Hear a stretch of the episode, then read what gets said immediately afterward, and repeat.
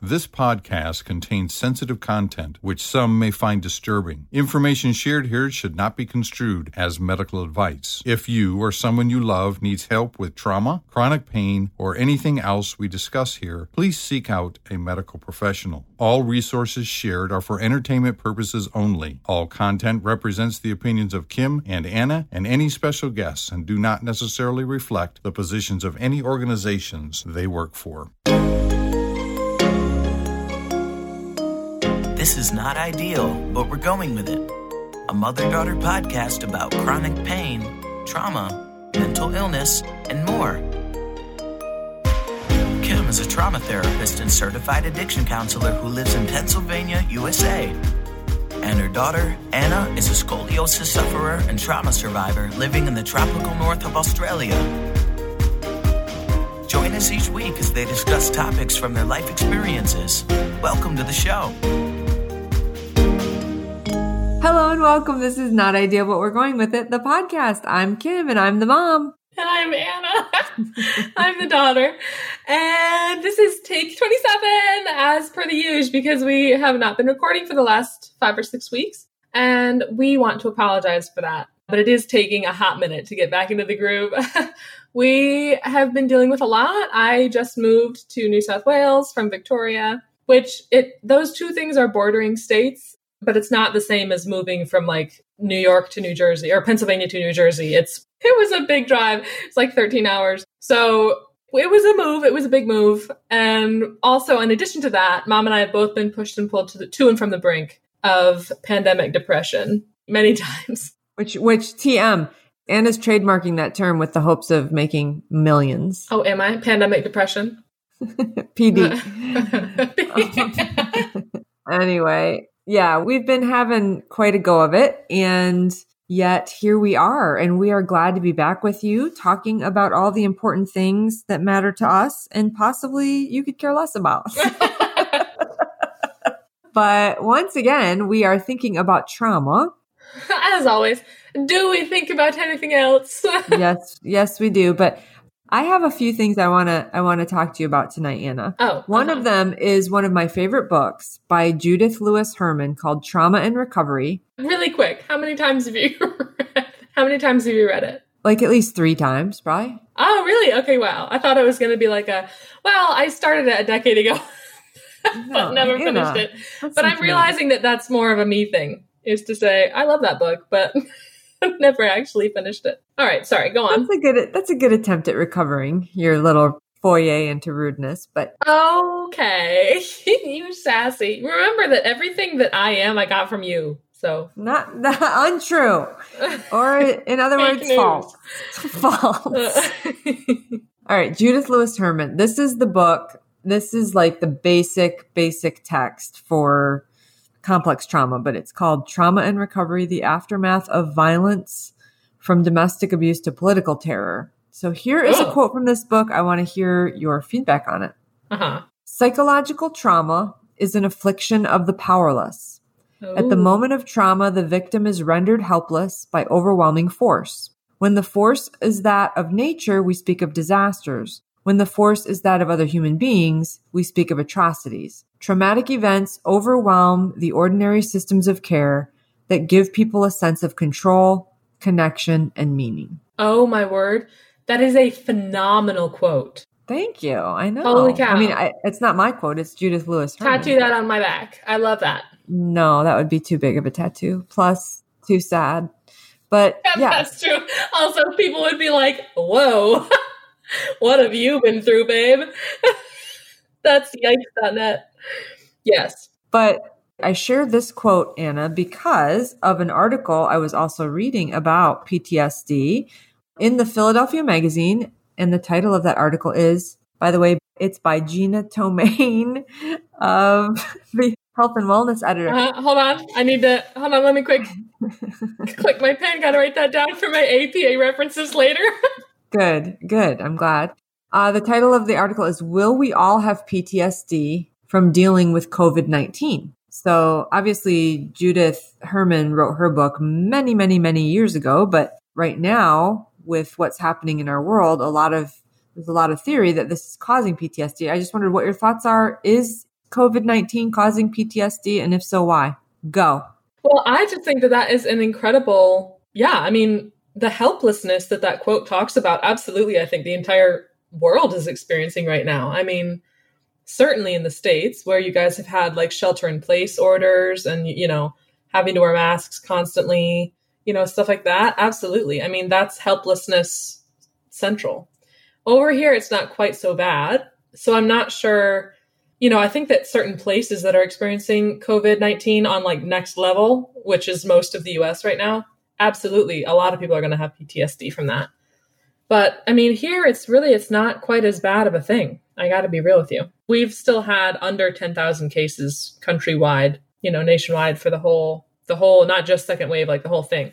Whereas you guys have had like 3 million something, I think. Well, I mean, I think there's obviously a difference in how many people we each have in our countries, but the issue, like the quote was talking about, the issue is the level of unpredictability, the level of uncertainty, lack of control, like you said, lack of connection. And of course, previous trauma factors in there too. So people who've had any kind of trauma already or were trying to recover from that, this has just been, you know, like Judith Herman said, it overwhelms your attempts at trying to maintain connection. Uh-huh. And what? What are you laughing at? I know, I'm thinking of that sound clip that's like, Judy. What? Have you heard that before? No. It's some little song. It's like a really happy go lucky song. And anyway, okay. I'll try and find it. Maybe we'll post it on one of our social media pages later. That has the word name Judy in it? Judy, yeah.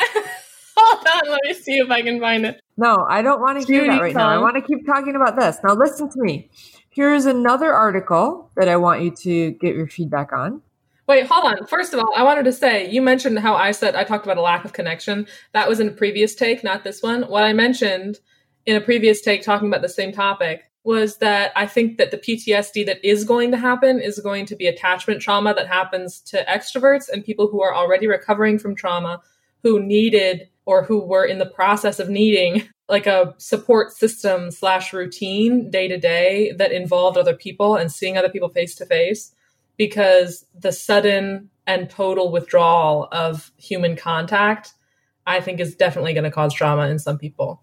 And i think that that was that's probably the hardest thing of this entire thing that's happened to me that and also the withdrawal of travel. So those two things have been hard for me And that's all I wanted to say. I just wanted to quick switch the topic to me. And then now that I've done that, we can go back.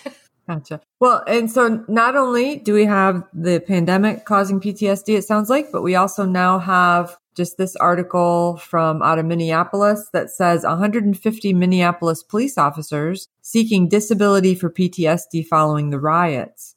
Whoa. So a lot of the people involved in trying to either try to maintain control in the riots or or whatever also having PTSD. I'm assuming people who've been involved in the riots may also I don't have any articles on that. So anyway, mm-hmm. yeah, so we're we just have had a tremendous two massive reasons why PTSD now is in the news and people are talking about it and people are realizing this is traumatic stress and I'm not handling it well. So, yeah, go ahead what I wanted to say is that I found this the sound. Oh my word, Anna! It's listen. You can't. No, no, you can't play it. What was that? You can't play it because it's probably copywritten. No, I can totally play it. All right, let me hear it. Listen. Judy, Judy, Judy, bo booty, banana, fana, for foodie, me, my, mo moody, Judy, for foodie. Yeah, me, that's what I was thinking of. Judy. Yeah, that's the, that's from like what is that from the Musketeers or something?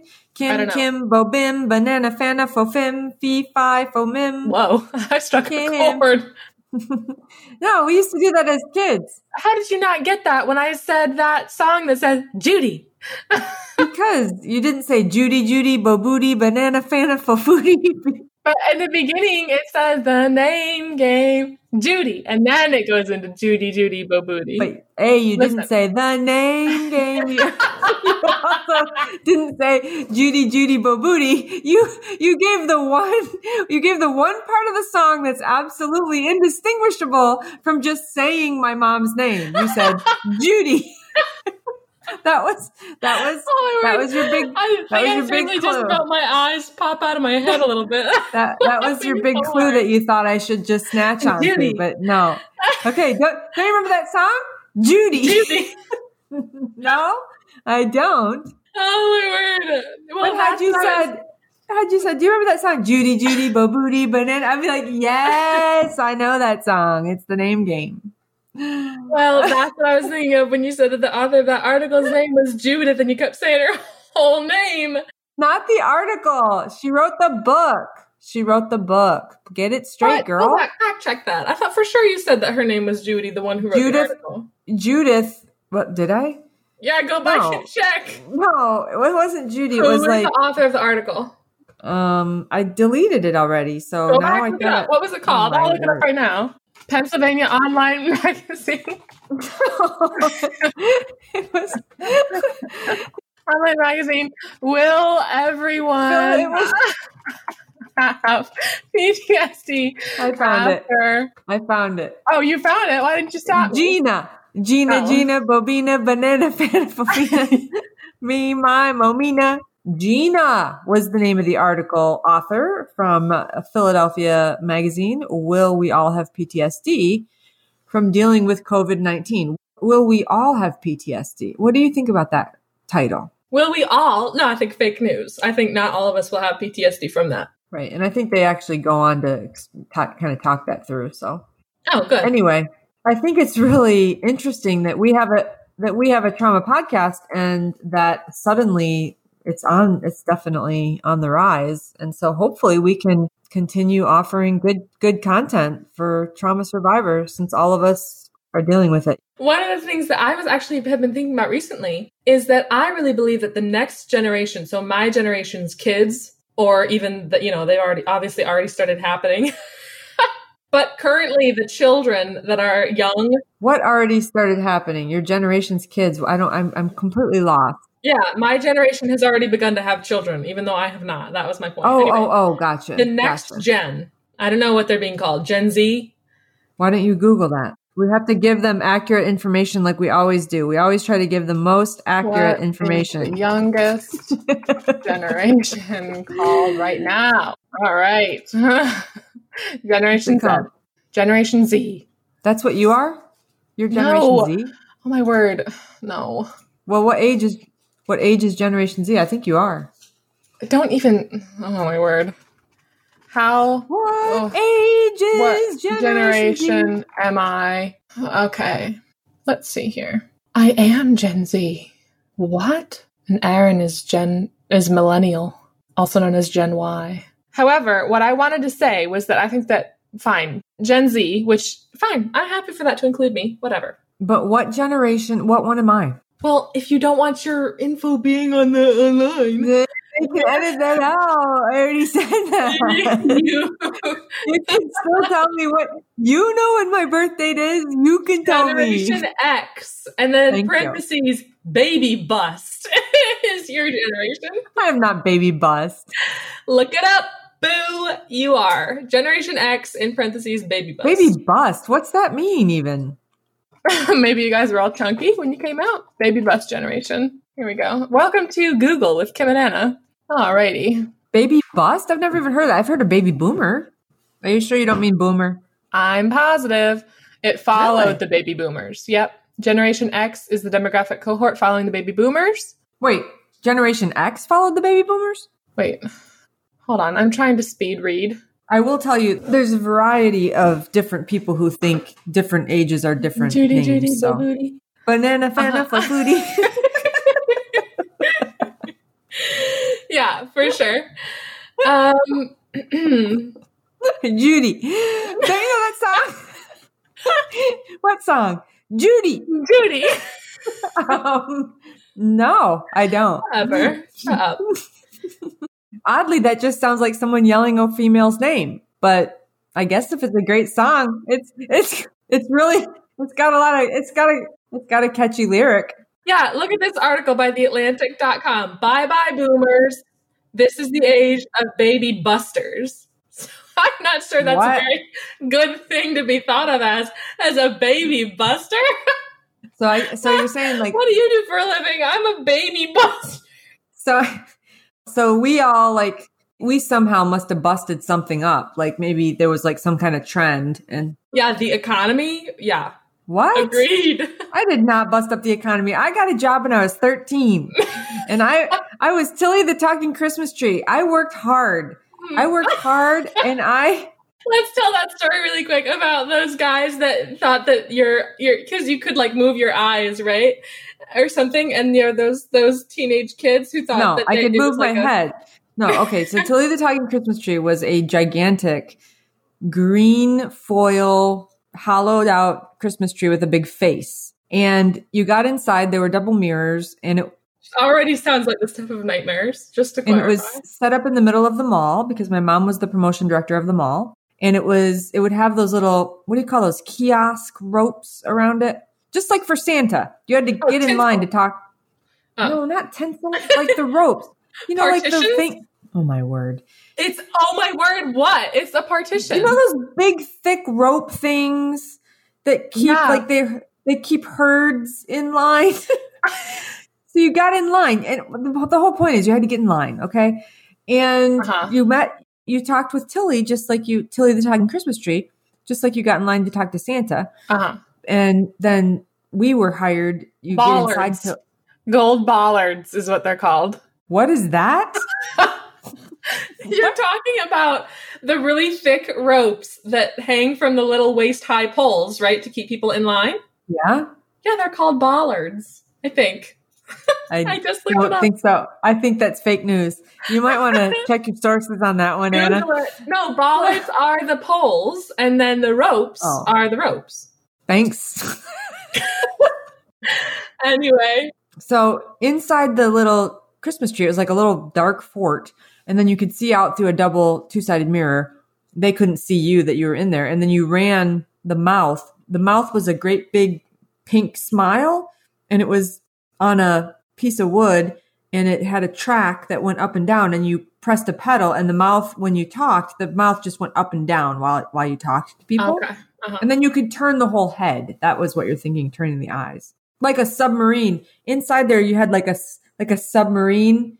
Okay, we don't need we don't need the schematics of Tilly the Talking Christmas Tree. What we need is the story. Get get to the good Oh. part. Well, I don't remember the story that you're talking about, but the one that comes to mind first was that I was in the middle of talking to someone and I I, I saw something fall from a from up above and the look on the little child's face was one of sheer horror and that was because my, my mouth had fallen off.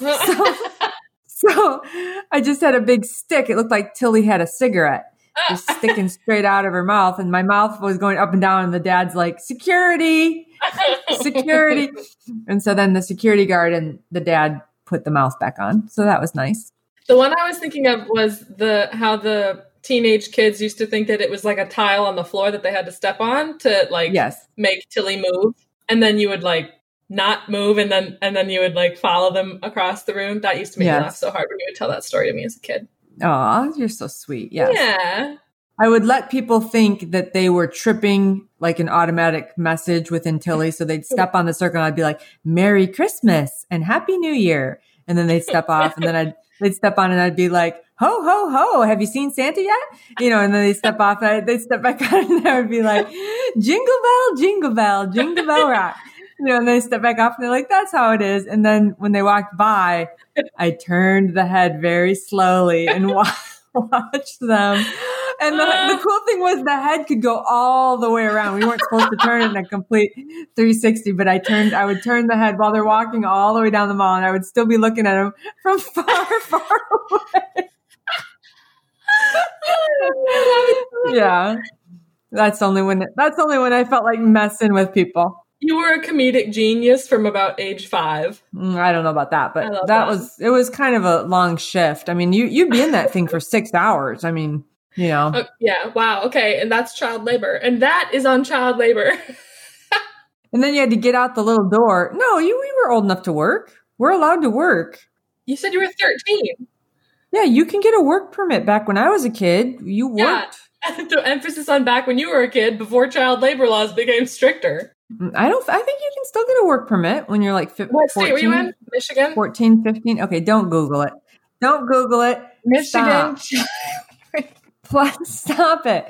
Plus, I don't know. I might have been 16. Who knows? Uh-huh, uh-huh. Okay, sure. Listen, regardless, it's a great story and I love everything about it. Oh my word. Have you heard the word irregardless has become an official word? I already actually did know that. Yes, true. What did you do about that?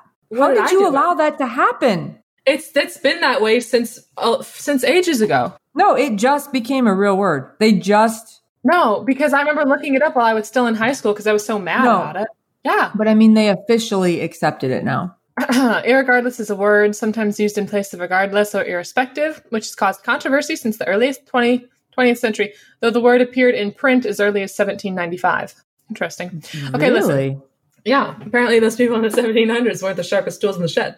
Uh, not that that's any surprise. Anna, they were a lot, a lot sharper, Yeah. actually. But anyway, Okay, listen, I was in saying something before we got sidetracked by go ahead. What were you saying? what I was saying about the youngest generation. So, Gen Z. How did we get on Tilly the Talking Christmas Tree? I don't know. Listen, Well, how do we get on generations? We're talking about trauma here. How do we get on? what- Stop. The reason is because I really believe that counseling is going to become extremely popular in the youngest generation because I believe that people my age slash I, I guess slightly older, so I guess Generation X as well, believe a lot more in the merits of counseling and in how great therapy is and that it shouldn't be stigmatized. And so I really think that they are all going to raise their children in a non stigmatized society towards counseling. Very interesting. And so I think that society is going to have a huge boom as far as psychological health goes because the stigma is going to be removed. Because you know that in your generation, the one above you, you know, there's still some, especially in the one above you, there's a lot of stigma surrounding counseling. So the one above me was the boomers. Is that right? Yeah, yeah, yeah. And that's why I busted on them. I'm a baby Yeah. buster. Yeah, totally. And you know, th- there was this dynamic of like, oh, did you hear that she has she's in counseling? Like, did you hear that she had to go and you know she's Mhm. on meds now and you know she's literally crazy, you know, stuff like that. But in my Mhm. generation, it's like shout from the rooftop, I'm looking for a therapist, and somebody else shouts back, I've tried 17, and here's the best one that I found. I think that's a really good point. I think that's a really good point, and that's really Yeah. good news because, Totally, yeah, I think therapy is so important. And completely agree. I mean, it would be really nice if all relationships were just therapeutic, right? So true. Where everyone gave everyone space to be seen, heard, felt, Mm. and believed. Wouldn't That that, be be nice? That doesn't seem too hard. That's the world I want to live in, baby. That doesn't seem too hard. Yeah, well, you know what? But I think that the first step is breaking down the stigma surrounding having a healthy mind and a healthy internal monologue. You know what I'm saying? Absolutely. So I am 100% in support of that. I'm not sure how I got onto that topic, but it did relate to something earlier in this podcast because that's what I really wanted to say regarding the last important thing that you said before we went into a long tangential track of lots of unimportant things. So, since part of our issue is our memory isn't as good as it used to be, we'll have to just uh, re listen to the episode to figure out where we were going with that. But in any event, it's a great point. Thank you. And I'm so excited about it. You know what? And I mean, that's the field that I'm going into. That's what you're going into. So, what you're already in, obviously. So, I just think it's great. Something I think that needs to continue to propel that movement forward is the use of labels to not use labels at all, to not label. In what context do you mean? Oh, just like, you know, labeling someone As what? any kind of negative label, whether like whether it's alcoholic or labeling someone crazy. Okay. Like based on their condition. Yeah, labeling, you know, any kind of any kind of label which is, you know, brings with it a lot of judgmentalism, which I truthfully, I think it's interesting you would say that people are more accepting of counseling, but it really feels to me, you tell me what you think about this, Mhm. that judgmentalism is on the rise Hmm. at large. And so it's like you, there's a lot of fear of taking a misstep. Like even with this mask thing, there's, you know, the sense of like, of course, as you know, I am wearing a mask wherever I go, but there's the sense that you could do the wrong thing with the mask and a bunch of people would be mad at you. And you know, no one no one likes yeah, I think that you hit the nail on the head because I don't think that it's that judgmentalism is on the rise as far as you know, everybody is judging you for having an opinion at all. I think it's that if you have an opinion that differs from the masses, you know, from like the main voice that's going out currently from society, especially in the West, because here it's not quite as defined. But in the States, I think there is one specific voice that's covering most of the media, most of the young people, most of like even social media. And if you say anything that differs from those parameters, then yeah, I think that th- there's a lot of judgmentalism that comes with that.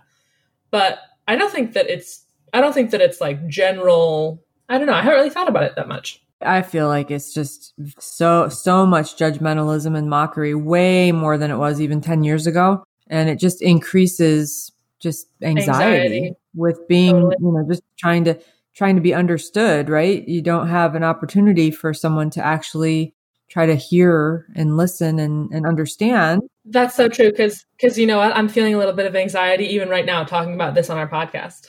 really? You are?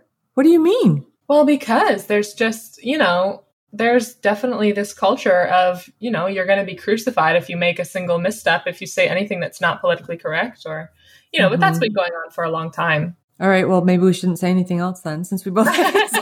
I'm just kidding. No, but I, I think that that's absolutely right. And that's why, you know, I, it's just discouraging. I really, yeah. I really, really love the concept of unconditional acceptance, which does not yeah. mean approval. Absolutely. It means that yeah. when I engage you, I may completely disagree with your perspective and even what you're deciding to do with your perspective, but I can still sit and treat you like an incredibly valuable human being and try to understand how you became so passionate about something or what it is that you are hoping to do with that strong perspective. So true. I totally agree. And I also think that a lot of the surrounding environment that often fosters poor mental health is an environment of shame and feeling like everybody else is. Oh, absolutely. That's a great point. Totally just ladling shame onto you. And then you absorb that shame and you, you know, start shaming yourself. And absolutely, I think that shame is one of those things that we could absolutely do totally without in this world. Agreed. You know, loving correction is one thing, concern is one thing. If you go up to the person and you say, listen, I'm a little bit concerned about the way that you're acting or something like that, but shaming another person, no, get out, hit the road, Jack, hate it. so maybe give an example of what it means to shame someone versus what it means to just. I want to hear your example. How about you give an example? Well, I just think of you're trying to make the person feel worthless. Like yeah. their perspective makes them worthless, which yeah isn't possible because yeah. every human has has worth and value. Even so true.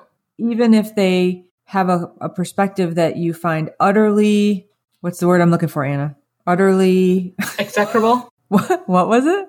Execrable? What's that mean? Just that sounds like, like excrement.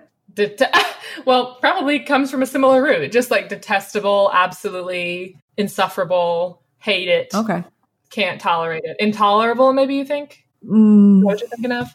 I was thinking like the word that was in my head is abrasive, but that's not strong enough. There's a there's a stronger word, but I can't think of it. But anyway, but I can still, you know, if I feel secure and I am interested in being a safe person, I can treat that person as if they are valuable and try to understand without, you know, making without shaming them or trying to control them with yeah. shame, criticism, condemnation that is absolutely the important bit is that, listen, everybody is entitled to their opinion. And even if it's an opinion that you really think is detestable or execrable. Detestable. That's the word detestable? I was looking for. I already I used so. it earlier. I was like, absolutely oh. detestable. Oh. Okay, whatever.